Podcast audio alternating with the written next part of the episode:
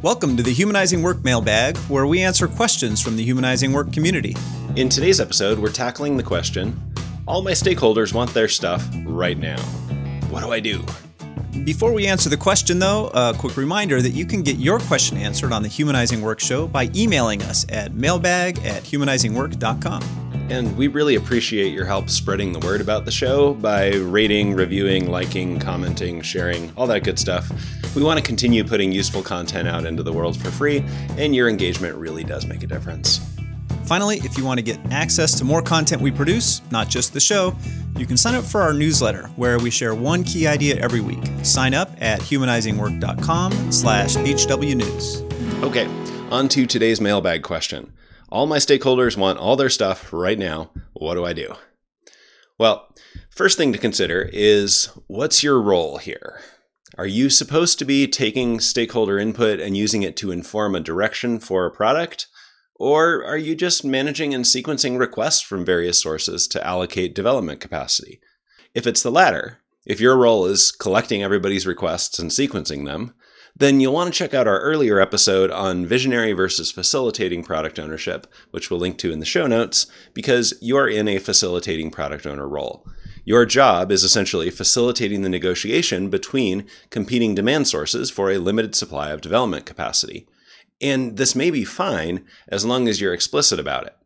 As we explain in that episode, the facilitating product owner model is often a good fit in an IT situation where a team is working on a wide range of requests from several different sources and where there's no one person qualified or empowered to prioritize between those different requests. In this case, the key move is helping your stakeholders bring well formed requests and helping facilitate the negotiations between different stakeholders for your team's limited capacity. The second and related question is what happens if or when you say no to a request? When we ask people this question, we often hear the answer, well, I can't say no. The root cause of a lot of dysfunction in orgs is the inability to say no. No organization has enough capacity to handle that. There's always more you could be doing on a team than capacity to do it all. So you end up still saying no to things by default when you hit the limits of your capacity, but you're not saying no in any strategic way. If you're being held responsible for the value your team delivers, you need to be empowered to say no strategically. That's the only way to maximize value. Now, we keep using the word strategically here, and that's a clue to the key move.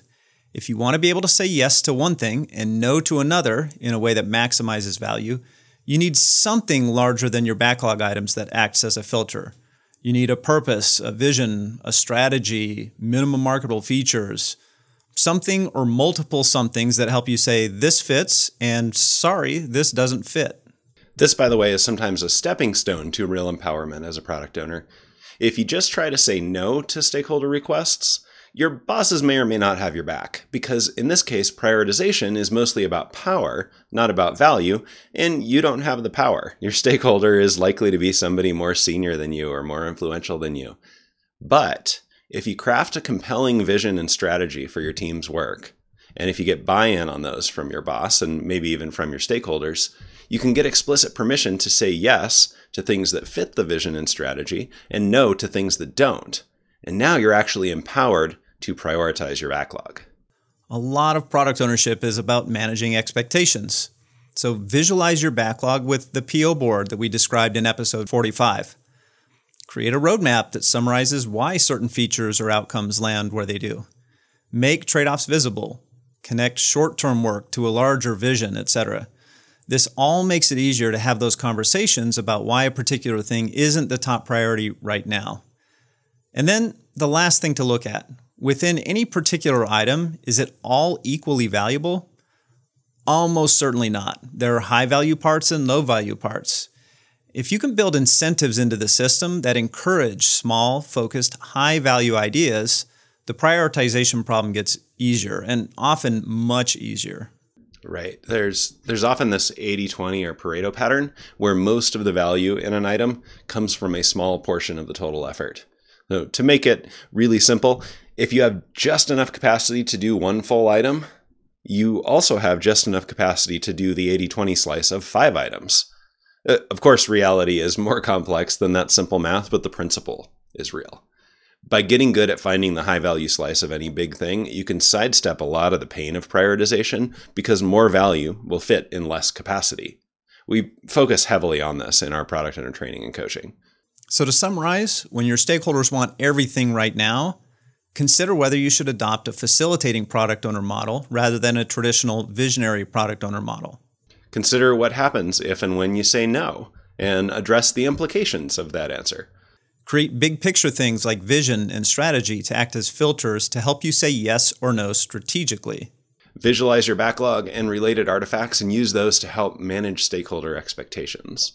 And take advantage of the 80 20 principle to focus on the high value part of any request, maximizing the value your team creates. Want help doing this in your context? Reach out to us about product owner training and coaching. Leveling up product ownership is one of the best ways we've seen to increase the effectiveness of a whole team all at once. And please like and share this episode if you found it useful and keep the questions coming. We love digging into tough topics, so send them our way.